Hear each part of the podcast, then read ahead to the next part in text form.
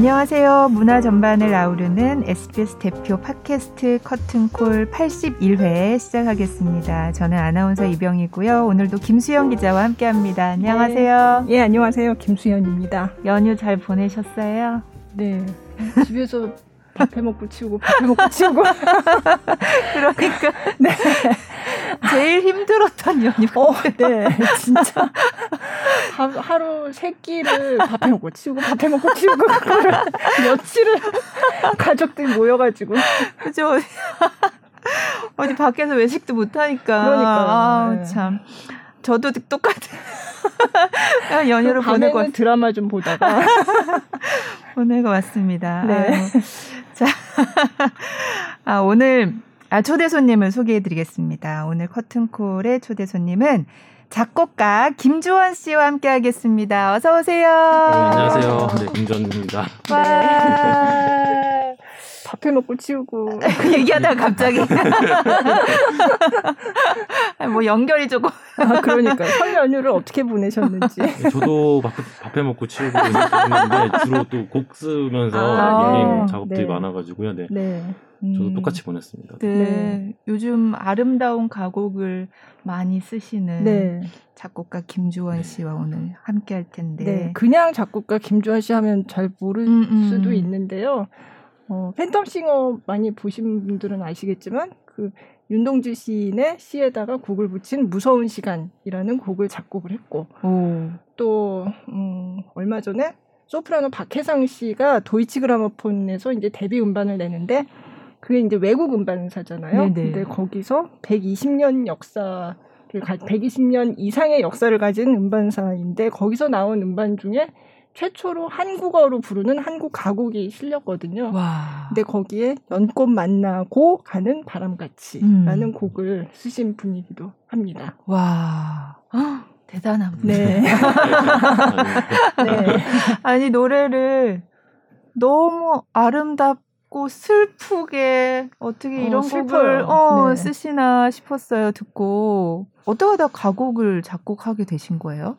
가곡은 작곡하시는 분들이라면 누구나 이제 가장 쉽게 쓸 수 있는 그런 장르거든요. 그래서 저도 학부 시절 때도 많이 써봤고 다들 이제 작곡하셨으면 다들 써봤을 법한 그런 편성이에요. 근데 이제 콩쿨에 제가 나갔는데 콩쿨에 나가서 거기서 이제 가곡 콩쿨이었어요. 그게 가곡 작곡하는 콩쿨이었는데 거기서 나가서 이제 곡을 썼는데 이제 또 운이 좋게도 좀 좋은 성적을 거둬가지고. 좀 반응이 또 좋고 그래서 가곡을 조금 중심적으로 좀 많이 써보면 좋겠다. 일단 쓰기도 좋고 좋은 시들도 많고 우리나라에 그래서 가곡을 조금 써보자 해가지고 조금 여러 쓰고 있습니다. 네. 네. 그 콩쿨이 언제? 그 콩쿨이 여러 개, 그러니까 가곡 콩쿨이 좀 중요한 게 저도 이번에 취재하면서 알았는데 세일 가곡 콩쿨가 있고. 한국 가곡 콩쿨. 네. 그리고 화천 비목 가곡 콩쿠르 이렇게 두 개가 양대 산맥입니다. 크다고 하더라고요. 네. 그래서 그게 다 2000년대 이후에 생긴 이제 가곡 콩쿠르들인데 거기서 배출한 작곡가도 많고 거기에 또 성악 부문도 보통 같이 하잖아요. 맞아요. 작곡 부문, 성악 부문을 같이 시상을 하니까 거기 출전하는 성악가들도 많고 작곡가들도 많고 그래서 거기서 새로운 가곡이 나오면 거기 출전한 성악가들도 이런 곡이 있구나 하고 알게 돼서 또 그 다음에도 좋으면 부르고 이런 식으로 해서 이게 좀 많이 퍼져나가는 그런 상황인 것 같더라고요. 이게 지정곡으로 또 지정이 돼서 이제 또 성악가들이 또 많이 이렇게 또 찾아서 부르거나 원래 기존 곡들 많이 부르는데 이제 그런 곡도 또 듣게 되고 이제 좀 많이 또 이렇게 알려주는 홍보의 역할도 하는 것 같아요. 그럼 지금 그 연꽃 만나고 가는 바람같이 그 콩쿠르 때도 콩쿠르에서 상을 받으신 이번에 그 앨범 내신 그 박혜상 소프라노도 그 맞아요. 그 콩쿠르에 출전을 해서 성악 부문에서 상을 받았고 같은 해에 출전했어요. 네. 네. 그래서 박혜상 씨도 전에 그때는 아직 이제 진행 나오셨었어요? 네, 여기 나왔었어요. 작년에 한번 출연을 했었는데 그때도 그 얘기를 해줬었어요. 네. 그래서 이 곡을 어떻게 알게 됐냐 이 얘기를 하면서 대학 때 나간 콩쿨에서 작곡 부문에서 상을 받으신 분의 곡이었는데 듣자마자 너무 좋았다. 그래서 이제 또 즐겨 부르시다가 네. 이렇게 네. 앨범까지 내게 되셨구나. 네. 네. 많이 그 전에도 많이 앨범 내기 전에도 그죠? 많이 불러주셨어요. 네. 네. 원래는 그러면 처음에 쓰실 때는 남자 성악가를 위한 곡으로 쓰셨나요? 딱 누굴 위한이라기보다는 네. 고성. 그러니까 이제 높은 성부, 그러니까 테너든 소프라든 그렇죠. 상관없죠. 일단은 네. 높은 성부를 위해서 작곡을 했고요. 좀 약간 이게 시가 시인도 일단 남자고 네. 이제 저도 일단 남자고 네. 좀 소리를 좀 표현하는 게 좀 남자 성부가 조금 적합하겠다 해서 이제 그 당시 경연 때는 이제 네. 남자 성부 테너로 테너로. 네, 근데 이제 소프라노도 했습니다. 굉장히 많이 부르시더라고요. 그러니까 네. 서정주 시인의 네. 이제 시에다가 곡을 붙인 거잖아요. 그렇죠, 네. 그 콩쿠르가 그렇게 시를 지정을 해주 지정시로 나왔다고. 그게 예선에는 이제 현존하는 시인의 시를 가지고 써요. 그러면 이제 그거를 악보를 심사를 한 다음에 본선을 가도 되겠다 하는 사람들을 추려요. 그럼 네. 그 추린 사람들을 대상으로 해서 지정시가 나오거든요. 네. 그래서 그 지정시가 여러 개인데 이제 거기서 그 고르는 골라서. 그래서 써서 경연을 하는 방식이에요. 왜 이걸 고르셨어요? 여러 개 중에서? 시가 굉장히 많았는데 뭐 시를 이제 보시면 또 읽어보시면 아시겠지만 자유시가 있고 사실 정형시가 있잖아요. 네. 근데 자유시는 사실 운율도 일정하지가 않고 조금 그렇죠. 네. 쓰기가 조금 어려울 수 있어요. 물론 네. 쓰면 쓸 수는 있지만 이제 쓰기가 좀 어려울 수 있는데 일단 정형시여서 일단 좋았고요. 이제 쓰기가 일단 적합했고 네. 시 안에 대비되는 요소 그리고 그러니까 음절이 맞는, 각 운이 맞는 부분이 굉장히 많아요. 그러니까, 뭐 섭섭하게, 이별이게, 네, 뭐뭐 같이, 이런 식으로 네. 가사들이 이렇게 딱딱딱 쓰기 좋게? 음악적인 네. 그런. 그리고 뭐 시는 뭐 말할 것도 없이 또 좋고요. 내용이 또 좋고. 그래서, 사실 저는 기독교 신자인데, 시가 약간 불교 사상을 닮은 시예요. 그래서 그거는 상관없이 그냥 시가 좋아서 또 선택하게 되었습니다.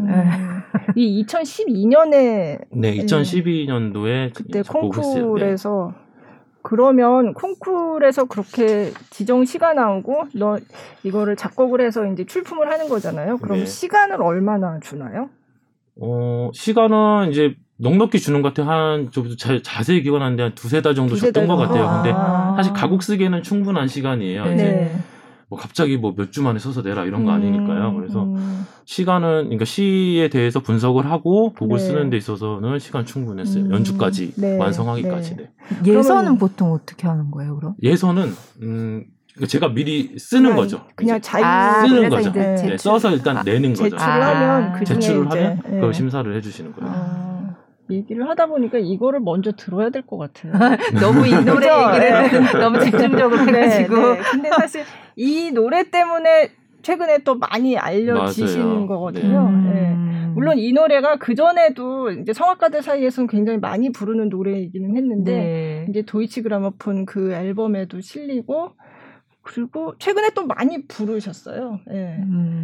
작년에 진짜 소프라노 임선혜 씨가 그 데뷔 20주년이었나? 강에서 기념 공연하는데 거기서도 이 노래를 불렀거든요. 근데 그 임선혜 씨도 여기 출연했었어요. 맞아요. 생각해보니까. 조성진 씨가 맞아요. 그때 바로 그 곡이에요. 이 곡이 앵콜로 할 때 조성진 씨가 피아니스트, 원래 이제 본 공연의 피아니스트는 다른 분이 하셨는데, 앵콜 할 때만 조성진 씨가 깜짝 출연해가지고, 이 곡을 반주를 하고, 그래서. 이 곡이었구나. 연꽃. 그럼 어떻게 해? 지금 바로 들어요? 들어봐야 될 것 같아요. 그러니까 박혜상 씨가 부른 건데, 이걸 원래는 피아노 반주로 작곡을 하신 건데, 이걸 또 관현악 버전으로 편곡을 직접 한 거죠. 직접 해서, 이번에 이제 도이치 그라모폰에서 요청이 와서 작업을 해서 이제 얘기도 조금 하고 이제 연주자랑도 어떤 식으로 편곡을 하면 좀 했으면 좋겠다. 그리고 왜냐면 이제 또 연주자마다 소리가 조금씩 다르잖아요. 같은 소프라노라고 하더라도 저기 맡은 또 배역이나 이런 거에서 또 달라지기 때문에 소리 색깔도 그렇고 그래서 거기에 최대한 맞게 편곡을 해서 이번에 작업을 했어요. 자, 그러면 한번 그 가사를 읽어드릴까요? 연꽃 만나고 가는 바람같이 섭섭하게 그러나 아주 섭섭지는 말고 좀 섭섭한 듯만 하게 이별이게 그러나 아주 영 이별은 말고 어디 내 생에서라도 다시 만나기로 하는 이별이게 연꽃 만나러 가는 바람 아니라 만나고 가는 바람같이, 엊그제 만나고 가는 바람 아니라 한두 철 전 만나고 가는 바람같이. 좀 설명을. 아, 좋네요. 시가 굉장히 어려워서 이게 사실 그냥 들으면 그냥 우리나라 사람들은 사실 무슨 말인지 사실 우리나라 사람인지도 잘 모르겠잖아요. 들으면 사실 어떻게 보면 내용은 사실 약간 알지만 느낌을 알 것 같기도 하고 만나러 가는 게 아니라 만나고 가는 바람같이 가는. 섭섭하게 근데 또 아주 그런 건 말고 조금만 그런 듯하게 뭐 이런 식으로 그게 처음 시작부터가 이거 뭐지 하는 시예요. 왜냐면 그냥 그냥 뭐 설명도 없어요. 그냥 뭐 예비나 뭐 도의 뭐 왜 그런지 이유 없이 갑자기 섭섭하고 뭐가 섭섭하다는 거야. 좀 이렇게 되는데 그 다음에 이제 바로 나오는 게 그러나가 나오죠. 그래서 뭐냐면 아주 섭섭한 게 아니고 조금 섭섭하다. 조금이야. 아주 많은 건 아니지만 조금이야. 조금. 이제 그 다음에 나오는 건 이별이가 또 갑자기 등장하는데 앞에 한번 섭섭하게 등장했기 때문에 낯설지는 않죠. 근데 이별이게 무슨 이별이냐? 아주는 아니고. 다시 만날 거야. 다시 만날 다음 생에서라도 유한을 조금 삼아. 나 우리 다음 생에서도 볼 거니 유한을 삼아. 이제 여기는 이제 그런 내용이고요. 3년은 연꽃 만나러 가는 바람이 아니고 만나고 가는 바람같이잖아요. 그러니까 만나러는 아직 만난 게 아니잖아요. 그러니까 현재거나 미래예요, 그렇죠? 근데 만나고는 이미 만난 과거형이에요, 그렇죠? 만난 거잖아요. 그러니까 만나러와 만나고가 이제 그 차이가 있는 거예요. 그리고 사연이 엊그제 만나고 가는 바람이 아니고 한두 철전. 그러니까 대비가 되는 거예요. 그러니까 만나러와 만나고가 대비가 되고 엊그제와 한두 철전의 그 길이가 대비가 되는 거예요. 그러니까 엊그제 만난 거랑 엊그제 만난 사람과 굉장히 오랜 기간 있다 만난 사람의 그 깊이가 또 다르잖아요. 이런 대비라든지 음절이 딱딱딱 맞는 거라든지 이런 게. 진짜 국어 선생님 같아요. 참도 해왔어요. 잘 알고도 있어요. 근데 이거 참 이야기가 어렵잖아요. 맞아요. 굉장히 뜻을 이야기가 어렵고. 근데 만나러와 만나고가 진짜 한 글자 차이인데 완전 다른 얘기잖아요. 심지어 만나러는 한 번밖에 안 나와요. 맞아요. 그렇기 때문에 굉장히 중요한 부분이라고 할 수가 있어요. 대비가 되는 부분이기도 하고. 그래서 여기서 연꽃은 이제 내세, 그러니까 죽은 사후 세계를 말하는 거고, 바람은 지금 현세. 화자, 나 자신을 얘기하는 거라고 생각하시면 돼요. 그래서 연꽃 만나고 가는 바람같이잖아요. 그래서 이게 굉장히 먼 거리잖아요. 죽은 세계와 이 세계는 그거를 한 동질의 그 거리로 이제 나타낸 거죠. 연꽃 만나고 가는 바람같이라는 것이. 뭔가 어떻게 생각하면 뭔가 깨달음을 뭔가 그거에 한 편린이라도 이렇게 맛본 어떤 맞아요. 그런 불교도 윤회 사상을 기반하고 있어가지고 와 진짜 그러니까 다시 만나기로 하는 이별이 이런 거 보면 약간 윤회 사상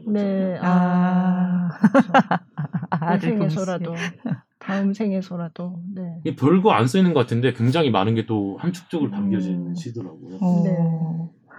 그럼 이 이제 내용을 잘 좀 생각하면서 들으면 조금 감상에 조금 더 도움이 되시고 조금 더 와닿게 들으실 수 있어요. 그럼 이제 부르시는 분들도 그렇고. 소프라노 박혜상 씨 앨범에 실린 곡으로 들어보도록 하겠습니다.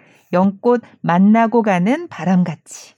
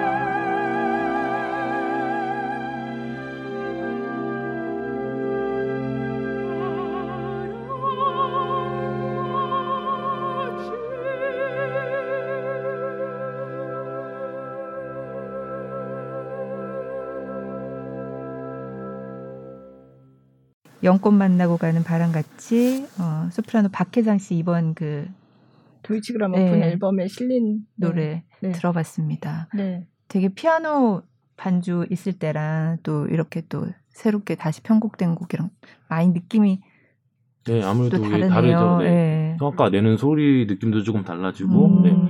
곡이 주는 분위기도 약간 네. 조금 다르다고 볼 수 있겠어요. 네. 좀 더 극적으로 들리는 맞아요. 것 같아요. 네. 이것도 멋있는 것 같아요. 네. 네. 근데 이렇게 작곡하실 때 영감을 어디서 얻으세요? 그냥 이렇게 막 생각하시나? 영감이라고 하기 조금 그런데 사실 저 요새 밀고 있는 게 있는데 네. 네. 마감이 영감의 원천이다. 아~ 네. 항상 전에도 누가 맞아요. 똑같은 얘기했었는데 맞아요. 네. 그래서 약간 이제 그게 있고 이제 근데 이제 약간 시간이 많을 때는 사실 이 공부하기가 굉장히 좋아요. 시간이 네. 많이 주어지니까 이제 시간이 네. 없을 때 얘기고 사실 그거는 그냥 웃자고 그냥 하는 얘기고. 네. 시간이 만약에 많다. 그럴 때 조금 영감이 필요하다. 그러면 예를 들어서 시, 이런 가곡 같은 경우는 일단 시. 네. 그 시가 주는 이미지, 그리고 그 시에서 얻을 수 있는 것들을 최대한 활용하려고 해요. 그래서 예를 들어서 이 콩쿠르를 준비할 때는 그 서정주 시인에 대해서 다른 시도 사실 읽어보고, 그 네. 같은 시집에 실린 다른 시도 읽어보고, 뭐 생가도 한번 가보고, 네. 그리고 그 시를 읽으면서 이런 부분은 사실 이게 그 시에서는 섭섭하게 계속 반복되지는 않아요. 근데 저는 그 섭섭함을 좀 표현하기 위해서 그 계속 반복을 하면서 그 섭섭하게도 좀 강조를 줬거든요. 이제 그런 식으로 이거 시를 더 연장을 시킬 것인가 아니면 조금 이거를 더 늘려보실까, 음절을 더 늘릴 것인가 그런 공부를 조금 하면서 그 음악 그 틀에 맞게 네, 작곡을 하게 되죠. 그리고 그 어쨌든 시가 주는 영감 이미지가 가장 크다고 네. 볼 수 있겠습니다. 그 섭섭하게 단어가 반복되면서도 또 음도 그냥 섭섭하게 이게 한 음으로 막 리듬과 음을 그 음절에 맞춘 거예요. 네. 그러니까 우리가 섭섭하다고 할 때 야 섭섭하다 뭐 섭섭하다 이렇게 얘기하진 않잖아요. 가사가 또 같기도 해서 그런데 섭섭하다 그거를 그냥 라라라라 이거 이렇게 맞춘 거예요. 근데 이제 우리가 그걸 뭐 라라라라 이렇게 할 수 있는 거고 사실 리듬을 근데 동일하게 세짓단음표로 네. 섭섭하게 이렇게 네. 그래서 그런 작업들 그러니까 가사를 이미지와 음악화하는 작업 네. 네. 그리고 거기에다 이제 화성을 이제 만들고 이제 부르기 좋은 음역대로 설정을 하고 네. 네. 근데 슬픈 노래가 많은 것 같아요. 네. 그렇죠? 시가 일단 사실 이게 보시면 아시겠지만 뒤쪽으로 가면 조금 그래도 희망이 조금 보이는 네. 시예요. 그런데 네. 앞쪽은 뭐 섭섭하다, 네. 뭐 이별 뭐 이런 얘기도 나오고 네. 또 연꽃 나오고 사실 그런 부분들을 봤을 때 조금 좀 어두우면 조금 좀 우울한 요소들이 조금 있어가지고 네. 아무래도 이제 이거를 그냥 마냥 밝게 쓸 수가 없더라고요. 네. 그래서 시의 거의 조성 그러니까 이제 밝냐 어둡냐. 네네. 장조냐 단조냐는 이제 시에 의해서 거의 결정이 네. 그러니까 이 노래뿐만 아니라 다른 가곡들도 보니까 네. 제가 그거 어두운 그런 시들만 찾나 봐요. 좀 밝은 시들을 좀 찾으려고 조금 이제 또 시기도 그러니까 네. 네. 밝은 시들을 좀 찾으려고 노력을 해봐야겠습니다. 아, 네. 근데 제가 다른 전에 가곡 관련해가지고 취재하면서 물어봤어요. 한국 가곡의 특징에 대해서 물어봤더니 비슷한 한국 가곡이 대부분 약간 단조의 그런 느낌이고 뭔가 좀 한 뭐 이런 거요. 네, 좀 슬프고 뭔가 서럽고 아프고 이런 내용이 많은 것 같다라는 네. 말씀을 하시더라고요. 한 성악가분이. 네. 근데 실제로 그런 일단 한도 그렇고 좀 이렇게 시가 좀 물론 이제 밝은 시도 있지만 근데 그런 시는 이제 뭐 동시 근데 이제 또 그런 가구를 쓸 수는 없잖아요. 근데 이 가곡에 쓰기 조금 적합하다고 했을 때 시를 좀 찾아보면 시가 이렇게 막 마냥 밝은 시는 찾기가 어려운 것 같아요. 네. 가곡은 시에만 꼭 붙여야 돼요? 많은 경우에 시에 붙이더라고요. 네. 대부분 이제 시에 붙이는 게 가곡이죠. 네. 안 그래도 제가 그래서 그때 왜 그 박혜상 씨가 가곡을 부르고 하면서 제가 이제 가곡에 관심이 생겨서 그래서 좀 가곡을 막 들어보고 최근에 나온 가곡이잖아요. 이게 그래서 저는 이제 가곡하면 예전 가곡을 주로 떠올리잖아요. 정말 옛날 가곡들이 있고 뭐 물론 되게 좋은 노래들 많지만 어쨌든 요즘도 이런 젊은 작곡가들이 쓰는 요즘 가곡들이 있고 이걸 굉장히 많이 부르고 있구나를 이제 새롭게 발견을 한 거죠. 그래서 이제 기사를 쓴다고 취재를 하고 했는데, 그때 보니까 그러면 요즘 가곡은 이렇게 딱 들었을 때 이걸 가수가 부르면, 그러니까 이를테면 아주 가창력 좋은 발라드 가수가 부르면 그냥 발라드일 것 같은 느낌이 드는 그런 가곡들도 많더라고요. 그래서 가요하고 가곡하고는 무슨 어떻게 차이가 무슨 차이가 있나 그게 궁금하더라고요. 그 차이를 제가 가곡과 가요는 이렇게 네. 차이다 이렇게 분류하기는 제가 그렇지만 네, 네. 제가 그냥 생각하는 가곡과 그냥 가요의 차이라면, 보통 가요는 음악이 먼저 만들어지고 네. 거기에 가사가 입혀지는 경우가 많아요. 네.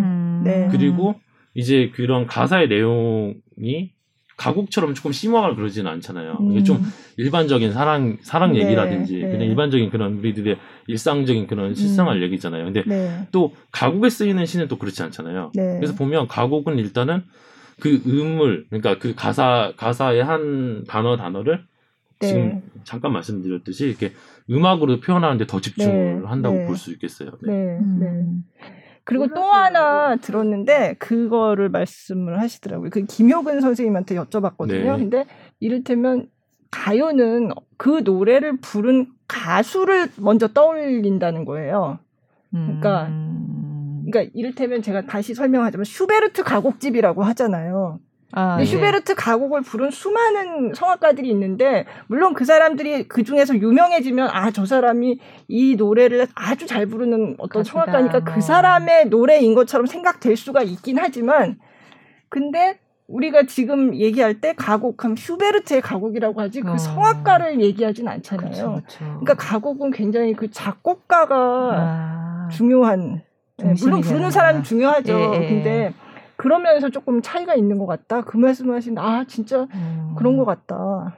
한 가곡을 되게 여러 가수가 부르는 건데, 가요는 보통 그 가수의 딱 그 노래 그쵸. 이렇게 되는 예, 거니까. 예. 물론 이제 리메이크를 하고 다른 사람들이 부르고 그런 경우가 있기는 한데 가요의 경우는 그걸 부르는 가수가 먼저 떠오르는데 이제 가곡도 물론 어떤 분이 초연을 할 때 그거를 너무 잘 불렀다. 아니면 그분이 이 곡을 어디 가나 불러가지고 그게 약간 그분의 대명사처럼 됐다. 이런 경우가 있을 수는 있는데 네네. 그렇다 하더라도 가곡은 작곡가가 중심에 오는 것 같다. 그럼 그거는 사실 저의 생각이기도 해요. 제가 생각해보니까 슈베르트 가곡집이라고 하잖아요. 네.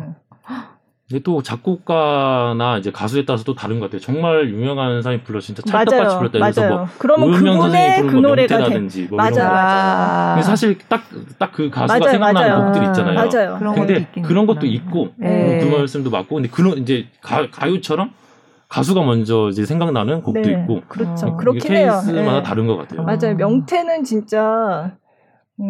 작곡가 생각이 안 나잖아요. 그렇죠.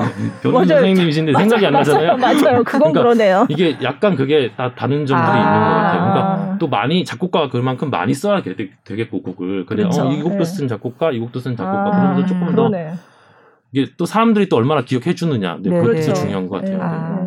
작곡하는 뭐 기법이나 이런 게 어떤 차이가 있거나 그런 건 아닌가 봐요. 기법이라기보다는 사실 이제 작곡을 배우고 작곡을 할 줄 안다고 하면 이제 기본적인 기술은 다 가지고 있는 상태에서 작곡을 하는 거기 때문에 따로 기법은 사실 없어요. 근데 이제 제가 생각하는 이제 가곡을 만약 가곡이라고 한다면 성악을 이제 해치지 않는, 사실 이제 보면 피아노가 딱 그 피아노의 역할을 하면서도 이제 선율이 있고 그래야 되는데, 어떤 곡은 진짜 너무 반주 역할만 하고 있거나 네. 또 어떤 곡은 성악 멜로디보다 뭐 더 이렇게 막 더 화려하게 막 진행을 한다거나 그런 경우에 조금 그 밸런스가 좀 깨지는 것 같아요. 그래서 그런 조절을 하는 게, 그러니까 우리 뭐 과요 불급 이제 다 마찬가지거든요. 이제 작곡을 하면서도 이제 그런 걸 이제 조절하는 거, 그리고 좋은 멜로디와 좋은 화성을 찾는 것, 그리고 그 가사에 대한 이미지를 정확히 음으로 표현할 수 있는 것. 근데 중요한 것도 분위기는 이제 화성이 형성을 하거든요. 근데 좋은 화성, 그러니까 남들과는 좀 차별화되는 화성, 1도 4도 5도 그냥 기본 화성만 쓰지 말고 남들과 좀 차별되는 화성을 쓰면서 어떻게 감동을 좀 이끌어낼 것이냐, 그것도 좀 중요하게. 그러면 가요적인 멜로디와 그게 차이가 있어요? 차이가 있다기보다는 그냥 또 제가 생각하는 제가 생각인데 가요는 약간 좀 리듬적으로 좀 딴 게 뭐 싱코페이션 이런 게 좀 많이 들어가는 경우가 많아요. 좀 리드믹하게. 네. 근데 가곡은 딱 뭔가 절제된 미가 있잖아요. 들었을 때. 물론 다 그렇다고 볼 수는 없어요, 사실. 그런데 근데 또 요즘 또 가곡은 또 말씀하신 대로 좀 가요스럽게 좀 그런 부분도 있는데. 그러니까 시대에 따라서 조금 바뀌는 것 같다. 화성도 조금 더 세련되게 하시더라고요. 조금 작곡을 하고 뭐 그런 차이가 있죠. 일부러라도 가곡스럽게 조금 더 이렇게 할 수는 있어요. 근데 조금 이제 예전과는 조금 다른 기법들 많이 취하는 것 같고, 뭐 이건 이제 지금 말씀드린 건 좀 서정성 있는 가곡인데 좀 난해한 현대적인 가곡들도 있으니까요. 그렇죠. 근데 조금 귀를 사로잡기는 조금 힘들죠. 그럼 약간 그렇게 가요인지 가곡인지 이렇게 변해가는 거에 대해서는 어떻게 생각하세요? 이렇게. 예전에도 사실 그 가곡이 굉장히 활발하게 이게 연주되고 이게 사람들이 많이 대중들의 사랑을 많이 받았던 시기가 있잖아요. 좀 그런 시기를 조금 부활할 수 있는 계기가 되지 않을까라는 생각도 해요. 사실은. 왜냐하면 요새는 좀 예전에는 그냥 듣는 즐거움만 있었다면 예전에 이제는 또 이제 보는 즐거움까지 좀 추가가 됐잖아요. 그리고 예전처럼 TV에서 한번 지나가면 못 부르는 게 아니고 다시 볼 수 있고. 내가 원할 때 내가 원하는 음악을 이제 쉽게 접할 수 있잖아요. 그렇기 때문에 이런 좋은 이제 환경이 이제 주어져 있기 때문에 그 환경에서 조금 이제 대중들의 귀를 좀 사로잡을 수 있는. 그러니까 요즘 나오는 이제 가곡들이 조금 그렇다고 생각을 해요. 그래서 많은 분들이 도와줘서 들어주시고 이제 조금 더 반응을 주셔가지고 관심을 가져주셔가지고. 조금 더 활발한 가곡 시장이 더 이루어지면 더 좋을 것 같다는 생각을 해요. 요즘 굉장히 많이 부르고 많이 듣고 하는 것 같아요. 그래서 제가 저희 회사에 이제 다른 부서에 이제 후배랑 같이 밥 먹다가 이제 그런 얘기가 나온 거예요. 그때 제가 쓴 기사에 대해서 뭔가 얘기를 하다가 옛날에 가곡이 굉장히 인기였던 시절이 있었다 이런 얘기가 나온 거죠. 그러니까. 엄정행 이런 이름 생각나시죠?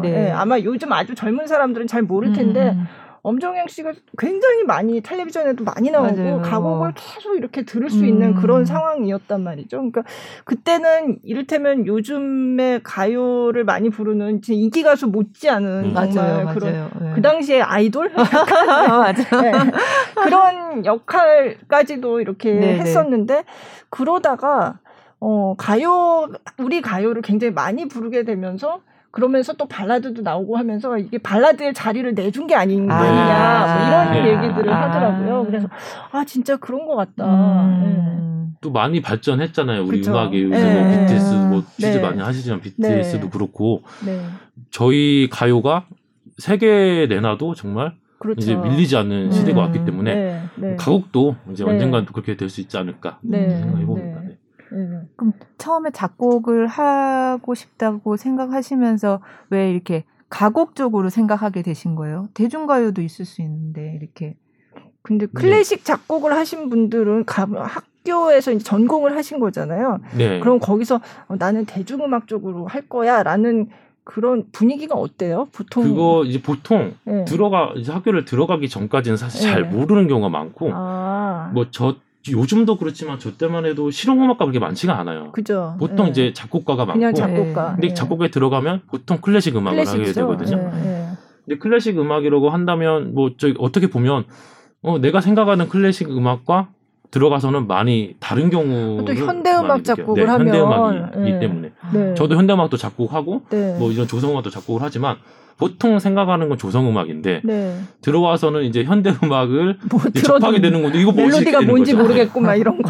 사실 학교를 다니는 기간이 사실 저희가 뭐 초등학교 때부터 고등학교 때까지는 굉장히 긴데 대학교에서는 4년밖에 안 되잖아요. 근데 제가 혹은 뭐 이제 음악을 전공하는 사람들이 열심히 해온 게 여기 4년에서 공부할 걸 생각해 보면 이건 내가 생각했던 거 너무 다른데 내가 이거를 가면 그렇게 이렇게 할 수 있어 괴리감을 느낄 수 있다는 거죠. 충분히 특히 작곡은 그래서 대중음악 쪽으로 빠지는 분들도 있고 그냥 현대음악을 하는 분들도 있고 저는 이제 둘 다 관심이 있어서 둘 다 그냥 이것저것 좀 해보는 스타일이긴 한데 그래서 이제 한쪽으로 보통 선택을 하죠. 그 음악의 그 성향을 본인이 가지고 있는 성향을 이제 확실히 정화하는 시간이 대학 시간이에요. 근데 왜 그럴까요? 사실은 우리가 초중 고등학교 때 배우는 음악 시간에 배우는 음악이나 노래 같은 것들은 그냥 다 그냥 멜로디가 그렇죠. 이렇게 들으면 알고 조성이 있는 그런 음악들인데 왜 작곡가를 가면 그렇게 될까요? 그 배우는 게 현대 음악 이런 거 우리 시대 배우고? 음악을 하는 건데 우리 사실 시대 음악. 우리 시대 네. 음악 제가 생각하는 건데 네. 사실 이 조성 음악이라는 거는 네. 이전에 이미 다 선배 그렇죠. 작곡가님, 우리 베토벤 많이 하셨죠. 네. 슈베르트 선생님도 다 하신 거잖아요. 슈베르트 선생님. 그걸 어떻게 보면 답습하는 거거든요. 근데 그거를 사실 나쁘다고 볼 수는 없는데 왜냐면 그것도 하나의 또 음악인데. 근데 사실 우리가 이 시대를 살아가면서 작곡가로서 가져야 할 제가 생각하는 의무는 이 시대의 음악을 하는 것이다라고 생각을 해요. 근데 사실 이 시대를 표현하는 데 있어서 사실 그런 조성 음악에 쓰이는 뭐 장사마음, 뭐 단사마음, 뭐 이런 밝고 어두운 그런 것들 그리고 우리가 부르기 쉬운 듣기 좋은 음악들로 이 시대가 표현이 되나요? 그러니까 이렇게 힘들고 어려운 시기를 살고 있다고 볼 수 있는데 어떻게 보면 그런 게 사실 그런 게 듣기 좋은 음악들로 우리가 표현을 할 수 있는 건 아니잖아요. 그래서 그런 것들이 조금 현대 음악으로 조금 더 접근이 되면 조금 더 이거 미술 같은 것도 현대 미술 보면 그렇죠. 이거 굉장히 난해하지만 뭔가 여기 안에서 우리가 이 시대를 조금 볼 수 있다. 좀 이런 작품들도 있잖아요. 근데 음악도 마찬가지로 생각하거든요. 그래서 물론 조성음이 나쁘다 이건 아니에요. 저도 지금 하고 있기 때문에. 근데 우리가 표현할 수 있는데 한계가 있어요. 조성음악에는. 그것만 가지고. 그래가지고. 근데 이제 그게 더 좋은 사람들도 있죠. 사실. 그렇죠. 그런데 이제 그거의 한계도 있고 이제 지금 현재 하고 있는 음악은 그래도 현대 음악. 그래서 저도 현대 음악에 관심을 똑같이 가지고 하고 있어요. 근데 이제 일반 청중들은 사실 현대 음악 하면 머리 아파. 막 이런. 저도 머리 아파요. 뭐지? 멜로디를 따라 할 수도 없고 이거는 정말. 감상용도 아니고 이해도 잘 못 하겠고 맞아. 근데 현대 음악 저도 뭐 많이 들어보진 않았지만 현장에 가서 들으면 재밌어요. 그게 신선하죠. 신선하고 굉장히.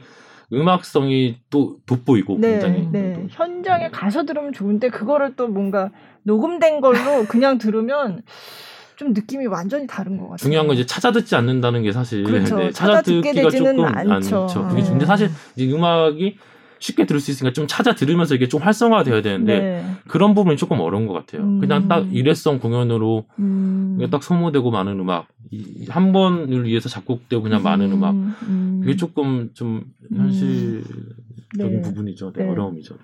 작곡 콩쿠르를 생각을 해보면 물론 가곡 콩쿠르는 조금 다를 것 같긴 한데 일반 그냥 작곡 콩쿠르는 현대음악이 그렇죠. 막 작곡이 돼서 나올 텐데 그거를 과연 얼마나 여러 번 연주를 그중에 몇 작품이나 이게 계속해서 연주되는 작품이 될 것인가 그런 생각이 들 때가 있어요. 근데 가곡은 좀 다를 것 같긴 해요. 이게 찾아주는 사람이 있어야 되는데 그렇죠. 사실 뭐 기악 연주자들 많고 상황 연주도 많은데 사실 이게 찾아주는 사람에 따라서 그 곡의 가치가 사실 평가가 되는 것 같아요. 그렇죠. 아무리 좋은 곡을 써놔도 누구 아무도 안 찾고 부르지도 않아요. 맞아요. 그러면 좋은 곡을 썼긴 했지만 아무도 안 알아주는데 이게 어떻게 좋은 곡이 될 수가 있겠어요. 근데 어떤 건 별론데 사람들이 많이 찾아줘요. 그럼 또 그건 반대로 좋은 곡이 또 될 수 있는 거고 뭐 곡이 좋다 나쁘다 그런 경험이 있으세요? 내가 뭔가 곡을 썼는데 나는 너무 마음에 들고 이거 굉장히 심혈을 기울여서 쓴 곡인데 사람들이 안 불러주네? 사람들이 불러준다 안 불러준다 그런 거는 사실 이제 쉽지가 않은 거예요. 사실은 왜냐면 얼마나 위대하고 좋으신 작곡가들이 많은데 사실 뭐 그렇죠. 찾아가지고 뭐 연주까지 할 일이 거의 없거든요. 근데 보통 이제 콩쿨 경험에 의하면 정말 잘 썼어. 이번 건 정말 좋은 결과를 얻을 수 있을 거야. 생각을 한 거가 떨어지는 경우가 많아요. 아, 그래요? 사실 저는 요거 연꽃이나 이제 뭐 천리길 달빛도 이제 또 나올 건데 천리길 달빛 이게 다 이제 우승을 한 작품들인데 사실 저는 3등, 2등 불리는 순간 전 나가려고 했어요. 이제 내 자리는 없구나. 내 자리는 없구나. 왜 그러냐면 그때 경연 당시에도 굉장히 좋은 곡들이 많았고 더 이상 여기서 내 이름이 안 불리면 이제 거의 이제 없구나. 그냥 내 자리는 없구나 이렇게 생각했는데 굉장히 다 의외로 전부 다 좋은 결과를 이제 가져다 낸 작품들이거든요. 그래서 이제 그런 이제 경우도 또 있고요.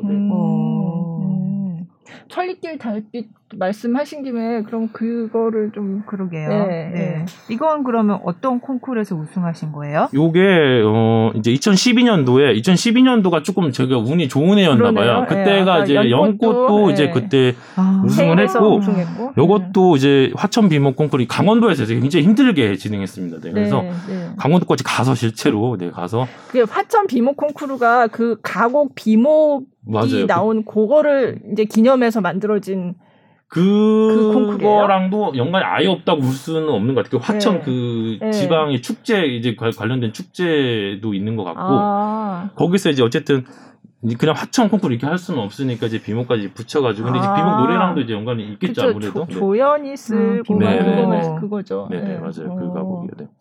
이건 좀 덜 슬픈 곡이라고 아까. 가사가 제가 아까도 말씀드렸지만 가사에 의해서 좀 달라지거든요. 네. 그래서 가사 한번 읽어주시면 네네. 저희가 조금 보면서 얘기할 수 있을 것 같아요. 네. 현상원 시인의 천리길 달빛. 예.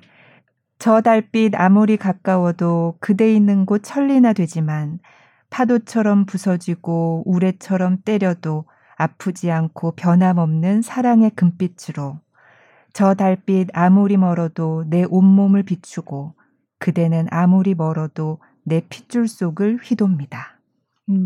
어떠세요? 네. 이거를 밝게 써야겠다. 네. 어둡게 써야겠다 생각을 했을 때 어두움에 가까운지. 어두운 건 아닌 것 같아요. 저. 근데 그렇다고 또 엄청 밝은 건 아니지만. 네. 그래서 그거를 뭔가... 이제 곡으로 일단 표현을 했고 네. 이게 여기 이게 가사 내용은 이제 천리길, 네. 이것도 사실 지정시 중에 하나예요. 시를 고르는 방식은 똑같은데 천리길, 달빛 전부 다 이미지가 멀잖아요. 그렇죠. 네. 근데 이게 좀 약간 사랑. 네. 제가 생각한 거는 첫사랑이 있다면 누구나 첫사랑을 가지고 있잖아요. 이제 본인의 첫사랑을 생각을 하시면서 떠올리시면 조금 들으면. 네. 근데 가사 같은 경우가 요거는 그냥 들었을 때 가사를 딱 이렇게 들었을 때 바로 직접적으로 이해가 되잖아요. 네. 어떤 거는 예를 들어서 연꽃만 나오고 가는 거랑 좀 해석이 필요해요. 좀 약간 이게 뭔 말이지. 네. 근데 이거는 그냥 들으면 듣는 대로. 네. 이게 이런 의미를 가지고 있구나. 그냥 직해가 가능한 시여서 그리고 이제 가사를 보시면 알겠지만 저 달빛 아무리 멀어도가 가까워도 그 뒤에는 멀어도인데 그게 첫 연애 나오고 세 번째 연애에서 또 나오잖아요. 그러면 이건 또 형식과도 관련이 있는 거예요. 그러면 그 부분이 또 뒤에 같은 방법이, 형식으로 나오는 거예요. 작곡을 했을 때. 그래서 시가 많은 걸 결정을 해줘요. 형식도 결정해주고 장조, 단조도 결정해주고 그 이미지도 결정해주고 와. 네. 근데 이제 그걸 생각하고 쓰는 사람이 또 있을 것이고 그냥 이제 쓰는 사람도 있을 거거든요. 그래서 사실 쓰시는 분들이라면 이걸 굉장히 잘 파악을 하고 잘 분석을 하고 쓰면 더 좋은 곡이 나오지 않을까 좀 생각을 해봅니다. 네. 작곡을 하려면 시도 분석을 잘해야 되는 거군요. 그러네요. 네, 그냥 쓰다가는 산으로 갈 수가 있어요. 네. 그럼 궁금해요. 이 노래가 어떻게 곡으로 나왔을지. 천리길 달빛. 네네. 어떤 분의 목소리인가요? 테너 이범주 성악가인데요. 네. 요새 굉장히 핫하다라고 하더라고요. 네. 들어보시면 소리를 들어보시면 또 아실 수 있을 것 같습니다. 네. 네. 천리길 달빛 들어보겠습니다.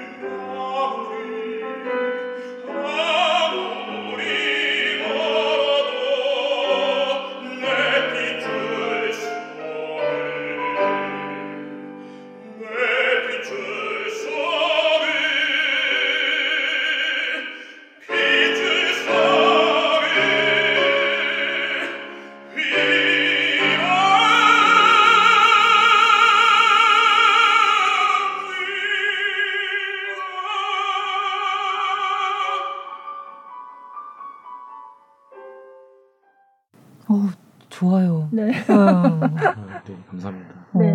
확실히 이렇게 가사를 한번 딱 읽어보고 네. 들으니까 더 좋네요. 그렇죠. 네. 음악이 휘돌고 있어요.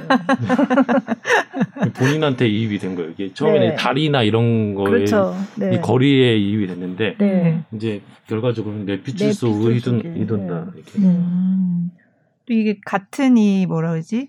같은 가사가 그렇게 같은 멜로디 뒤로 반복된다는 또 이 말씀을 듣고 들으니까 네. 재밌네요. 근데 가사가 같으니까 사실 네. 이걸 또 다르게 쓰기도 사실 네. 조금 너무 이질감이 있고 그래서 통일성을 조금 더 주기 위해서 많이 쓰이는 형식이기도 하고 네. 네. 이렇게 됩니다. 근데 그러면 그런 지정시 중에 진짜 막 자유시 이런 게 나올 때도 있어요? 자유시는 없고 왜냐면 자유시면 그렇죠. 이게 이 사람 평가를 해야 되는데 그렇다고 그렇죠. 시가 딱 하나를 주는 건 아니에요. 여러 개를 주고 이제 거기서 네. 고를 수 있는 권한을 네. 주는 거고 네. 이제 거기에서 이제 그 시를 이제 대상으로 해가지고 이제 거기서 이제 평가가 내려지는 거죠. 월간 김주원이라고 맞아요. 해가지고 네. 거의 매달 네.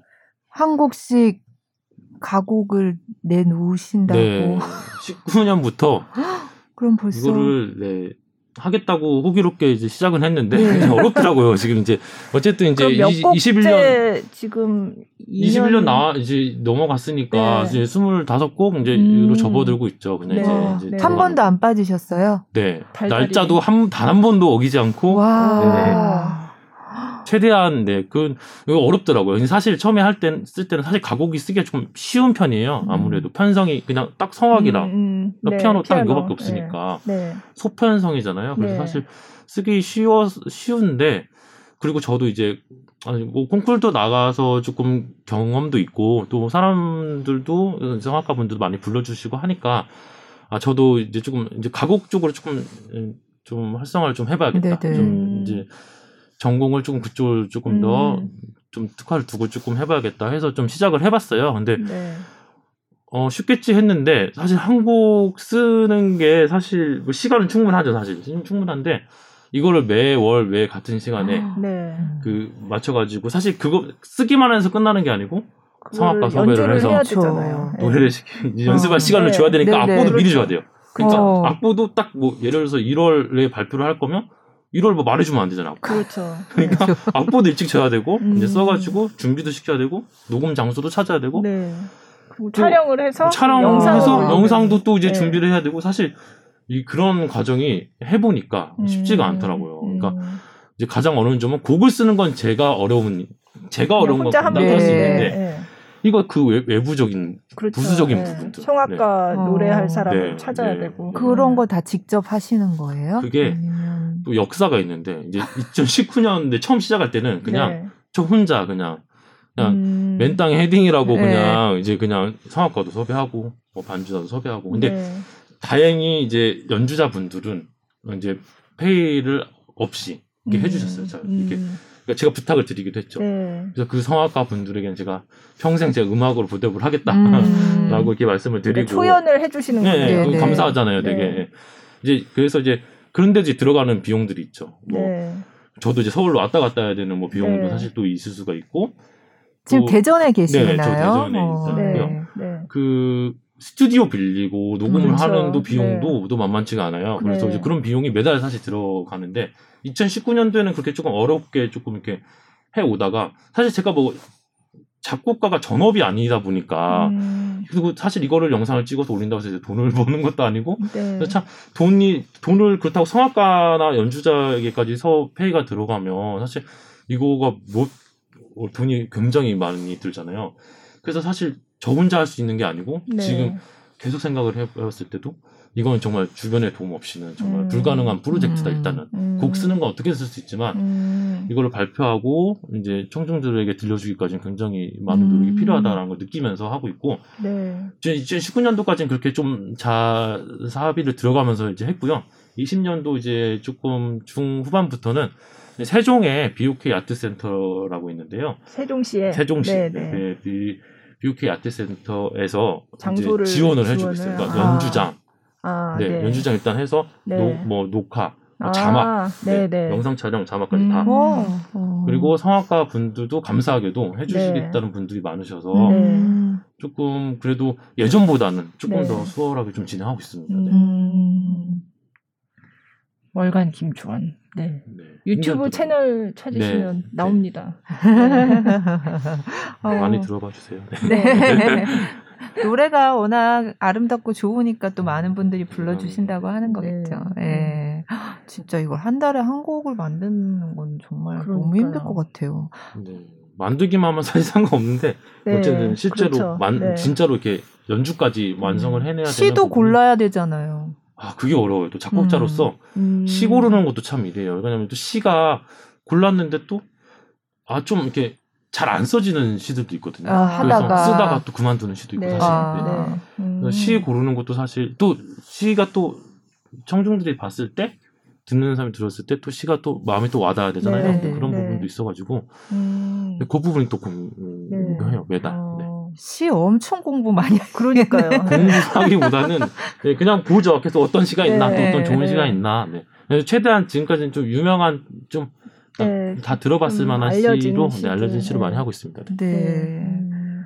그 쭉 보니까 진짜 좀 많이 이렇게 뭔가.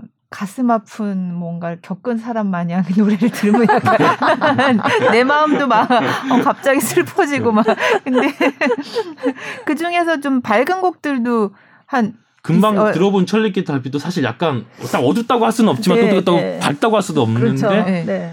근데 이게 확 어둡지도 않아요 사실 또 그래서 밝은 곡은 한 몇 곡 정도 있어요. 그 천리길 달빛이랑 네.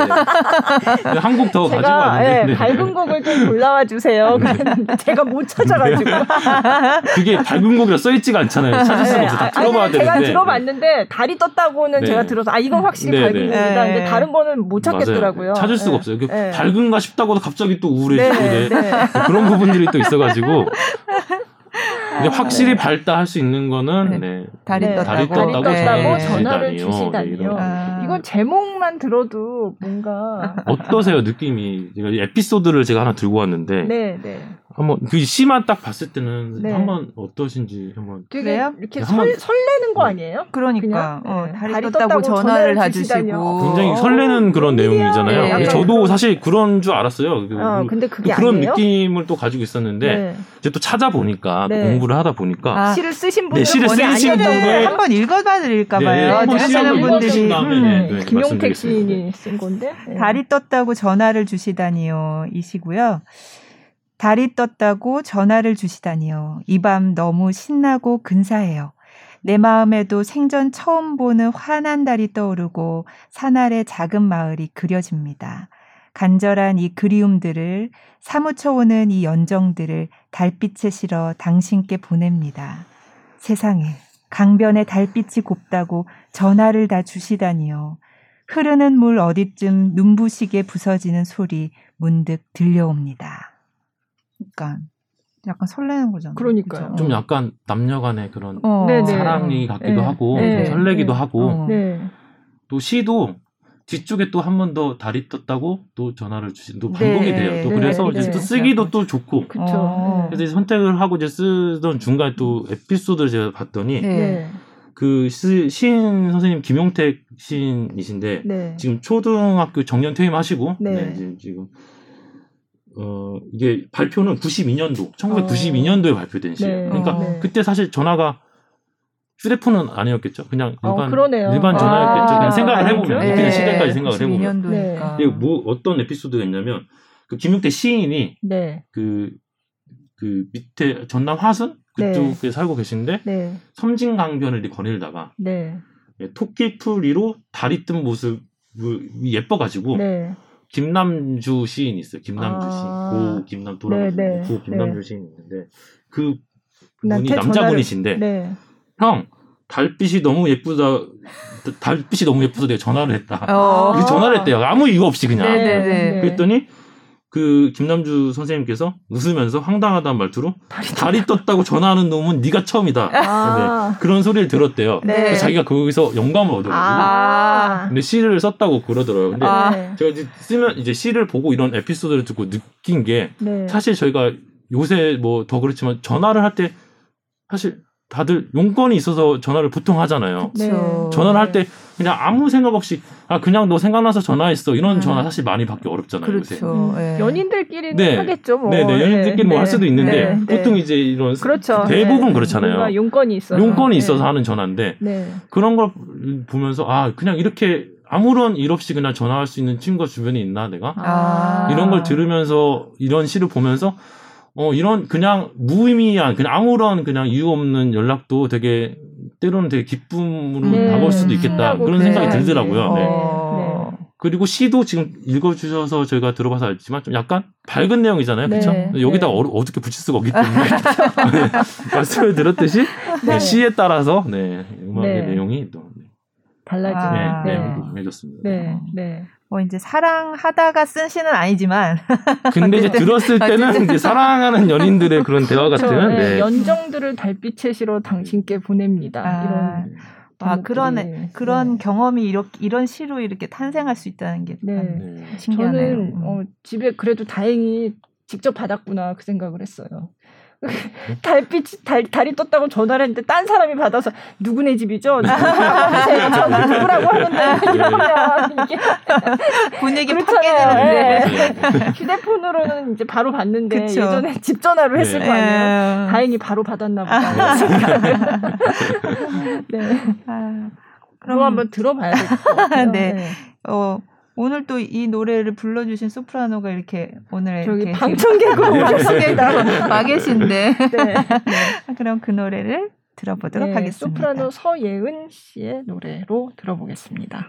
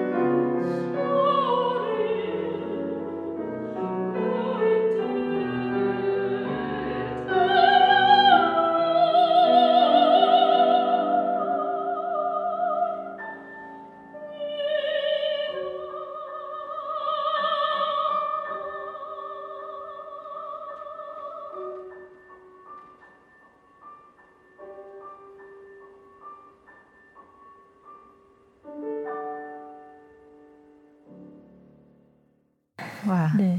밝은 노래였습니다. 네. 나름 밝은 노래였습니다. 네. 네. 좋네요. 달이 떴다고 전화를 다 참 주시고. 네. 그럼 이것도 그 월간 네. 거기서 나온 거죠? 네. 6월 20년도 6월에 네, 네. 발표했던 곡이에요. 아, 네. 근데 최근 곡이 나름 최근 곡이죠. 네. 네. 최신 곡이죠. 네. 요즘 근데 가곡이 또 왜 이렇게 요즘 가곡이 인기인가 생각해 보면 약간 텔레비전 그 음악 프로그램에 공? 네, 아무래도 매스컴의 힘이 그죠. 네, 팬텀 싱어요. 팬텀 싱어. 저희 팬텀 싱어에 나오셨던 분이 이 팟캐스트에도 여러 분 나오셨는데 네.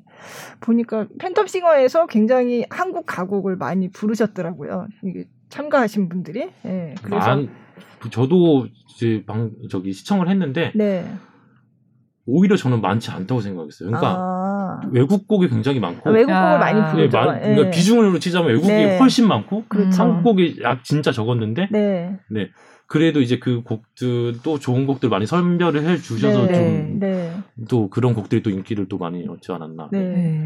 성악가분들한테 여쭤보니까 그 항상 뭔가 신선하고 좋은 레퍼토리를 찾기 위한 서치의 연속이다. 그렇게 그렇죠. 네. 곡이 주는 네. 또 힘이 있으니까. 네. 그래서 팬텀싱어에 뭐 출연하셨던 분인데 그분은 여기 이제 팟캐스트에 나오지는 않으셨는데 그래서 어떤 레퍼토리를 찾느냐가 굉장히 중요한데 계속 그렇게 찾아서 이제 진짜 뭐 그런 콩쿨이나 이런 데서 상 받았던 곡을 찾아보기도 하고 유튜브에서 다른 사람들이 불렀던 곡을 찾아보기도 하고 그러면서 이제 한국 가곡들을 많이 알게 되는 경우가 많다. 예.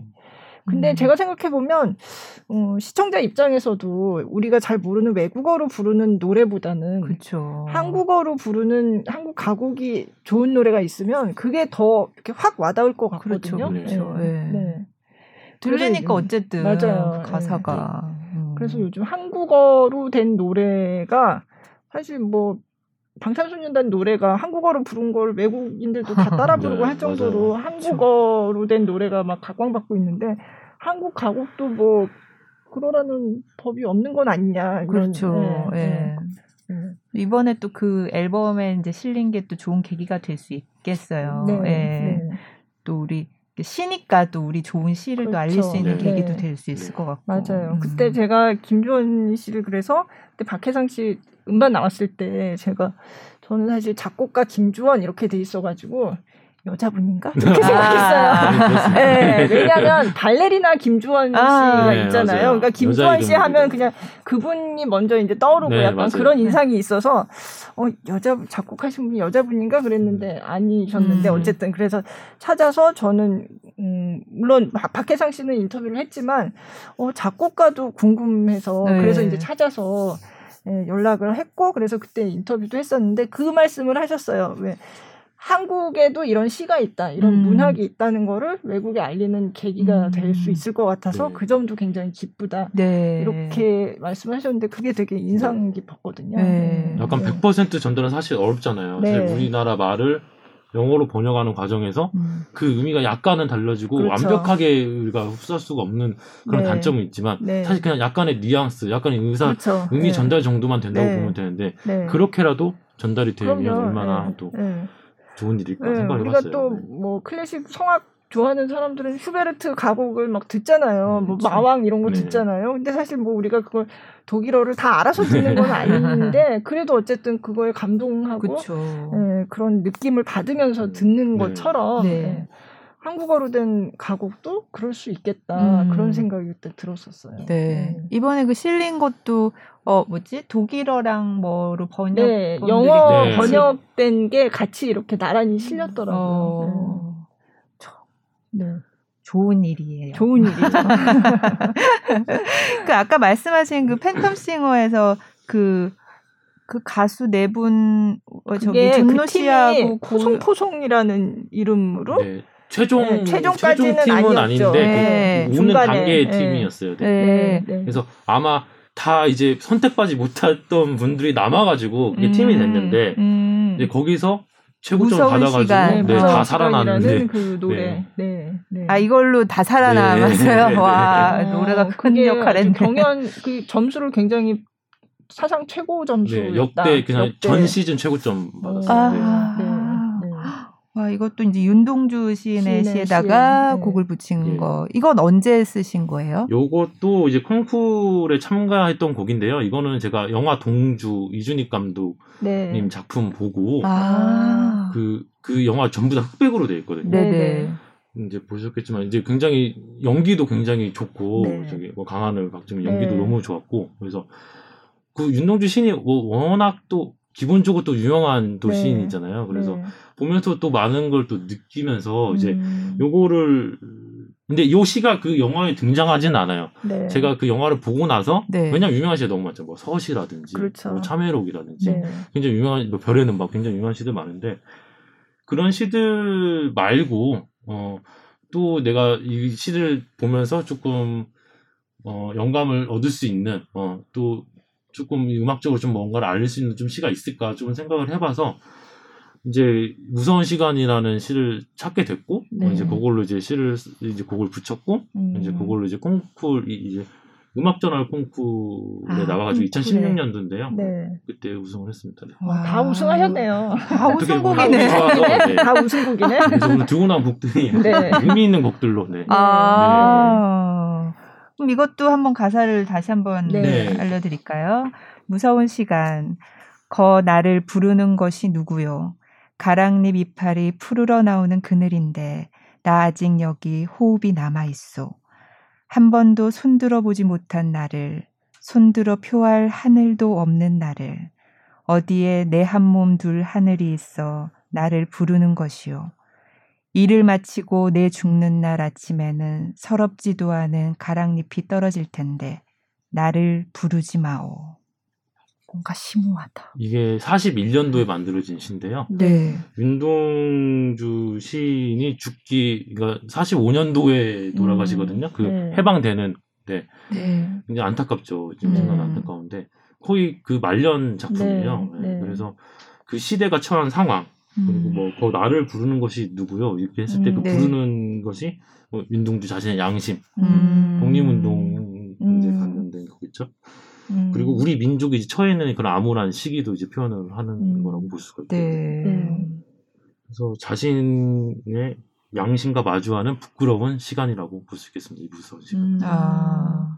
국어 선생님 설명 듣는 것 같아요. 시를 또 연구를 하면서 쓰다 보니까 네, 네, 네. 이거는 근데 사실 딱 이렇게 좀 공부를 해야 아는 시잖아요. 네. 근데 달이 떴다고 전화 주시다는 이유는 또 얘도 마찬가지로 그렇죠. 그냥 들으면 천연의 답이도 마찬가지고 네. 그냥 걔가 가능한 시가 있고 네, 이건 조금 공부를 해야 좀 아는 시대적 배경이나 네네. 시인의 삶이나 네, 이런 거를 알면 좀 더 모르고 써도 쓸 수는 있지만 그렇죠. 네, 이게 네. 알고 썼을 때 조금 더 감성이 조금 더 나오는 것 같아요. 네. 네네. 그럼 이 노래도 한번 네. 들어보겠습니다. 이건 어떤 분이 부르시는 이것도 저 작곡 발표 때 했던 적인데요. 저기 다리통 김기훈 씨? 네. 최근에 차이코프스키 국제 콩쿠르에서 준우승 네. 하셨던데. 네. 무서운 시간 네. 들어보겠습니다.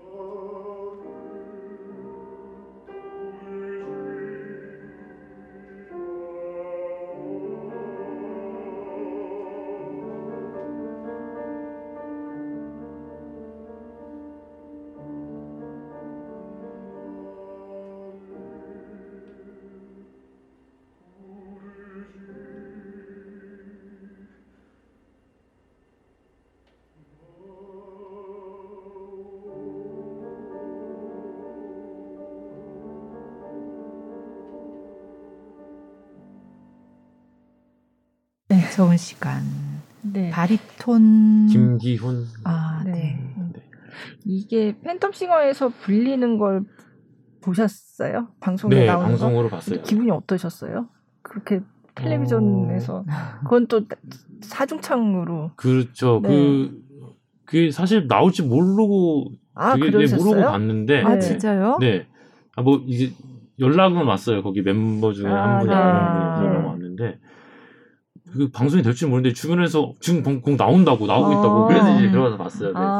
근데 일단 뭐 이제 네 분이 이제 다 소리도 다른데 어쨌든 네 이제 사실 그렇잖아요. 혼자 부르는 거랑 또 여럿이 부르는 거랑 이중창도 틀리고 삼중창도 틀리는데 또 이제 또 좀 약간 편곡도 되고 그래서 이제 좀 약간 피아노 외에 또 다른 편성으로 이제 들어간 거잖아요. 그래서 그렇게 이제 곡을 쓴 이후로 이제 그렇게 연주된 적은 없었는데 또 그런 거 보니까 또 새롭고 또 좋더라고요. 네. 또 잘 표현해 주셨고 곡도 그래가지고 또 그거 보고 윤동주 시인이나 이런 저희 이런 일제 이런 역사에 대해서 관심을 가져주시는 분들도 많이 계시는 것 같고 그래서 아 이게 진짜 노래로도 애국할 수 있구나. 네. 아, 네. 네, 곡으로도 애국할 수 있구나. 네, 여러 가지 생각이 들었습니다. 네. 와. 그 곡을 어떻게 알고 불렀대요? 그 팀은? 그게 저도 뭐 이렇게 물어보거나 그러잖아요. 왜냐면 이게 또 막 그때 할 때 막 비공개로 하고 막 하잖아요. 이렇게 들어가면 안 되니까. 제가 오페라를 2017년도에 처음으로 하나 썼었는데 그때 윤동주 시인의 삶을 주제로 해서 썼어요. 그때 배역으로 이제 나와주셨던 분이 정민성 씨가 이제 거기 멤버 중에 한 명이 결승까지 올라가신 멤버 중에 한 분이 정민성 씨가 그때 배역을 맡아주셨었는데 이제 거기서 이제 아마 곡을 알게 되었겠죠. 그 오페라의 아리아로 아리아. 윤동주가 아리아예요. 감옥에서 부르는. 오페라도 쓰시는구나. 네, 최근 들어서 오페라도 17년도에 처음 썼고 최근 들어서 조금 더 쓰고 있습니다. 제가 작년부터 팟캐스트 한번 나오시라 그랬는데 아, 정말 죄송했어요. 오페라, 오페라 쓰는 작업 중이라서 바쁘다고 하셔서. 아니 나오면 나올 수 있는데 나와가지고 진짜 이거 곡도 안 썼는데 다 못 썼는데 아, 마감이 안 됐는데 마음이 불편한 상태에서 편하게 얘기를 할 수가 없는 거예요. 근데 사실 지금도 곡 쓴 상태는 아닌데 너무 죄송해서 일단은 아 그런가요? 너무 쓰신 줄 알았는데 지금 근데 거의 막바지 다행히 코로나로 연기가 돼가지고 네, 조금 쓸 시간이 확보가 돼가지고 조금 여유가 생겼어요. 그래가지고 조금 대전에서 또 올라오신 거잖아요. 저희 그러니까. 방송 해주시려고 서울 나들이를. 와, 그럼 오페라는 하면은 막 그 쓰는 기간이 얼마나 걸려요? 오페라 하나 다 쓰려면? 저는 근데 제가 생각하는 시간인데 1년은 줘야 되지 않나 생각을 해요. 왜냐면 이것도 그냥 쓰는 게 아니고 사실 대본을 보고 그쵸. 캐릭터도 사실 만들어야 되고 이제 뭐 성부도 뭐 당연히 이제 배분을 해야 되고. 오페라는 딱 곡만 딱 쓰는 게 아니에요. 등장인물이 또 왔다 갔다 하는 시간도 사실 음악으로 벌어줘야 되고 이 등장인물이 얘기를 할 때 그 감정을 잡을 때 그런 걸 다 음악을 만들어줘야 되기 때문에 말 그대로 그 음악이죠. 그렇기 때문에 시간이야 당연히 많으면 많을수록 좋겠지만 그래서 최소한 1년 정도는 줘야 되지 않나 생각을 합니다. 1년을 안 줬나 보죠? 안 주죠. 사실. 그러니까. 1년을 안 주고 이제 쓰라고 하는 게 문제인데 그래도 써야죠. 마감은 영감이 원천이다가 이제 거기서 나옵니다. 맞아요. 그건 맞아요. 그럼 진짜 짧게 작업하신 기간이 어느 정도 돼요? 막 진짜 얼마 안 되셔가지고. 다 그 17년도에 썼던 것도 그렇고 이상하게 그런 대형 작품들이 시간이 넉넉히 해서 들어오는 경우가 거의 없어요. 그래서 요것도 지금 요거 쓰는 것도 한 3, 4개월 많이 근데 이제 오페라를 쓸 때는 물론 그렇게 곡을 쓰는데 들어가는 시간도 물론 들어가지만 기본적으로 보통 쓰는 거에 2배 쓰신다 보면 되는 게 일단 보컬 스코어로 성악가들 연습할 걸 먼저 써요. 그다음에 그러니까 이제 보컬 스코어는 이제 대략적으로 쓰는 거죠. 그리고 이제 정확한 큰 그림을 그리는 건 오케스트라에다 그리는 거예요. 그래서 이제 그 시간 이거 쓴 것만큼을 또 작업을 해야 되는 거예요. 그래가지고 뭐 시간도 시간이고 이제 굉장히 그 고통의 시간들을 견뎌내는 이중적으로 작업을 해야 되기 때문에 근데 어쩌다가 작곡을 하시게 되신 거예요? 아, 뭐 어쩌다라고 하겠는데. 어쩌다가 말이 이상한가? 네네네. 어쩌다가 저도 하게 됐는데 사실. 네. 원래는 피아노 하려고 했어요. 그래서 전공 피아노를 하려고 이제 고3 때까지 준비를 하다가 네. 이제 아무래도 이제 대학 입시를 두고 확실하게 진로를 정해야 되잖아요. 네. 왜냐면 한번 정하면 사실 또 다시 바꾸기도 사실 쉽지가 않은데. 네. 작곡이 어떨까 관심 평소도 있었고 그래서 조금 고3 좀 중간쯤에 바꿨어요 작곡을. 그래서 피아노를 하다가 이제 그냥 작곡을 하면 피아노 네. 내가 치면서 또 작곡도 할 수 있지 않을까 네. 생각을 네. 해가지고 둘 다 할 수 있겠다 좀 욕심쟁이처럼 볼 수 있지만 둘 다 할 수 있겠다 좀 싶어가지고 네. 작곡으로 좀 바꿨고 계속 지금까지 계속 하게 될 거라고 또 생각을 못했어요. 왜냐면 대부분 이제 아까도 말씀드렸지만 이제 괴리감이 커서 이제 그만둔 경우 사실 많고 네. 그리고 뭐 작곡으로 이게 빛을 보기 사실 쉽지가 않잖아요. 네. 그리고 이제 좋은 작품 만들어내는 것도 쉬운 일이 아니고 그리고 좀 비주 음악이기도 하고 어떻게 보면. 근데 어떻게 좀 그런 중간에 콩쿨들 뭐 이런 것들이라든지 연주자분들도 많이 찾아주시는 일들이 생기고 또 오페라도 많이 들어오고 뭐 이렇게 되는 일들이 계속 지속적으로 생겨서 그게 끊이지 않아가지고 또 지금까지 할 수 있었던 것 같아요. 네. 그래서 어쩌다 보니 지금까지 하고 있습니다. 네. 근데 참 전업으로 작곡만 하고 사는 게 쉬운 일이 아니겠다 이런 생각이. 네. 그게 네. 계속 들어오면 사실 상관없는데 네. 특히나 클래식 작곡가는 그러니까요. 대중음악 작곡가는 사실 더 조금 더 수월하고 조금 수익 구조가 더 확실히 나는 시장이 훨씬 크죠. 시장 자체가 크니까요. 네. 혹시 클래식은 너무 시장이 작아서 좀 딴 것도 해보고 싶어 이런 생각은 해보고 없으세요? 싶죠. 뭐, 그러세요? 네, 뭐 이제 대중음악도 해보고 싶고 뭐 뮤지컬도 해보고 싶고 다양하게 해보고는 싶은데 일단 지금 뿌리를 두고 있는 게 클래식이기 때문에 여고에서라도 좀 일단 조금 잘 해놓자 일단 그게 우선이고 또 기회가 들어오면 언제든지 하고 싶은 생각은 있어요. 사실. 네. 공부를 또 더 하실 계획이라면서요? 지금 생각을 더 하고 있는데요. 좀 유학을 제가 아직 못 갔는데 어쩌다 보니까 또 뭐 국내에서 곡을 또 열심히 쓰다 보니까 또 가는 게 또 쉽지가 않잖아요. 그래서 이제 고민을 하고 있다가 조금 이제 유학을 조금 가야겠다 조금 결심을 조금 하게 됐어요. 그래가지고 지금 오페라 지금 이제 쓰고 있는데 마무리 되는 대로 조금 준비를 해보려고 하고 있습니다. 시기가 또 코로나라서 좀 어렵네요. 네. 그렇죠. 네. 뭐 이렇게 구체적인 일정이 잡혀 있는 건 아니고요. 그게 요즘 다 그렇잖아요. 잡아놔도 사실 갑자기 취소되고 뭐 안 된다고 그러고 그래가지고 조금 어쨌든 최선의 노력은 하고 있는데요. 일단 중요한 건 오페라 다 끝난 다음에 무슨 오페라 끝나야 뭘 시작할 수가 있어요. 무슨 오페라인지를 말씀을 해주세요. 이거는요.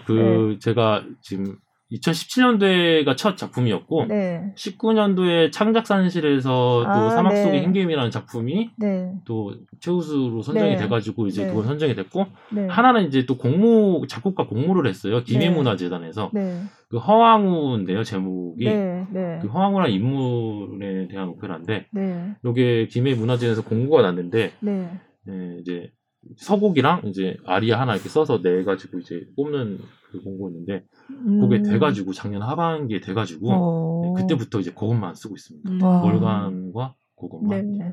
뭘 내기만 하면 아유타 국에서 온 그거잖아요. 가야. 맞아요. 그 김수로 왕의 김수로 왕의 왕비. 한국 유사에 나오는지 옛날 책에 나왔던 것 같아요. 옛날 책에 조금으로. 그러면 이제 또 오페라가 그 작업이 마무리되면 이제 또 더 공부를 하시고 앞으로 또 더 많이 해보고 싶어요. 좀 더 배우고 싶고 또 저도 사실 저만 만족하는 음악을 하면 안 되고 들었을 때 이게 현대 음악이든 조선 음악이든 들었을 때 어쨌든 감동까지는 아니더라도 이 음악 괜찮다. 이 음악 한번 더 듣고 싶은데 이런 음악을 좀 만들 수 있는 만들려는 게 제가 목표로 삼고 있어서. 요즘 제가 가곡을 취재하다 보니 이런 방송을 하면 재밌겠다 해서 제가 모셔온 거거든요. 한국 가곡이 요즘 이렇게 좋은 곡들이 많다 이런 얘기를 하면 듣는 분들도 또 새롭게 재밌게 들어주실 것 같아서 그래서 모셨는데 잘. 네. 의도대로 지금 잘. 네. 아주 즐거운 시간이었습니다. 네. 감사합니다. 오늘 함께 해주신 소감 어떠셨어요? 사실 제가 저기 김수연 부장님께도 대본 없냐 이게 사실 계속 여쭤봤어요. 사실 왜 그러냐면 준비를 저도 이게 그냥 제 얘기 이렇게 하는 거지만 사실 제 얘기를 하더라도 좀 정리를 조금 하고 얘기를 해야 되는데 괜히 나와서 행설수설하지 않을까 뭐 벌벌 떨지는 않을까 걱정 많이 했는데 이렇게 편하게 이렇게 해주시고 그러셔서 재밌게 좀 약간 놀다 가는 느낌? 좀 편하게 좀 수다 떨다 가는 느낌? 맞아요. 저희가 의도한 대로 잘 됐네요. 아, 그런가요? 네. 벌벌 떠시기는 무슨 그런 말씀. 긴장이 되더라고요. 들을 때마다 항상. 혹시 뭐 꼭 하고 싶었었던 얘기 있었는데 빼먹은 거 이런 거 없으세요? 마지막으로 하고 싶은 얘기. 뭐 딱히 뭐 꼭 해야겠다 이런 얘기는 없고요. 그냥 지금 그래도 제가 발표를 하고 있는 작품들이 유튜브 통해서 작품이 발표되고 있으니까 그래도 관심 가져주시고 좀 들어주시면 좀 좋지 않을까. 왜냐하면 그래도 지속적으로 이렇게 계속 쓰는 게 사실 쉬운 일이 아닌데 사실 그렇게 쓰는 힘의 원동력은 사실 들어주시는 분들이 계셔야 또 원동력이 되거든요. 근데 제가 생각했던 것보다는 많이 들어주시지 못하는 것 같아요. 그래서 조금 많이 들어주시면 사실 그렇게 방송 한번 나오면 사실 또 많이 갑자기 또 확 많이 들어주시긴 하시거든요. 맞아요. 근데 또 금방 또 이렇게 이렇게 되더라고요. 그래서 조금 저도 지속적으로 하고 있으니 지속적으로 들어주시는 분들이 많으면 제가 좀 더 힘을 내서 좀 좋은 곡들도 쓸 수 있지 않을까 생각해봅니다. 그럼 매달 며칠에 나와요? 며칠은 없고요. 사실 한 달에 한 번. 그 달이 가기 전에. 스케줄이 가수들도 스케줄이 다르고 그렇기 때문에 그날은 넘기잖아요. 확실한 건 그날은 넘기지 않는데 뭐 말일이 될 수도 있고 한 초반은 될 수가 없죠. 어쨌든 그 달에. 미리 해놓기가 사실 쉽지가 않아서 가수들도 조금 더 성악 이제 학생들도 물론 있지만 좀 성악에서 좀 많이 활동하시는 분들도 많이 해주셨거든요. 그래서 이게 한 분 한 분 스케줄 잡기가 사실 쉽지가 않더라고요.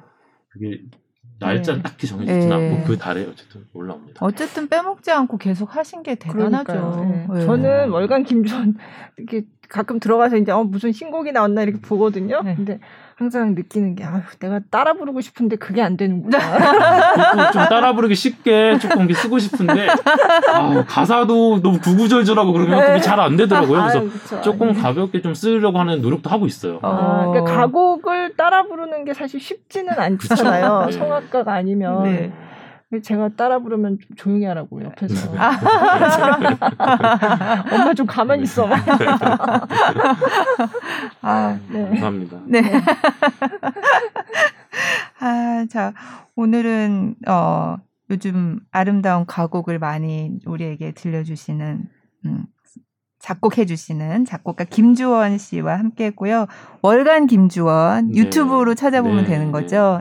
언제든 보실 수 월간 김주원으로 또 매달 새로운 가곡들을 또 만나보실 수 있다고 하니까 많이 가보시고요.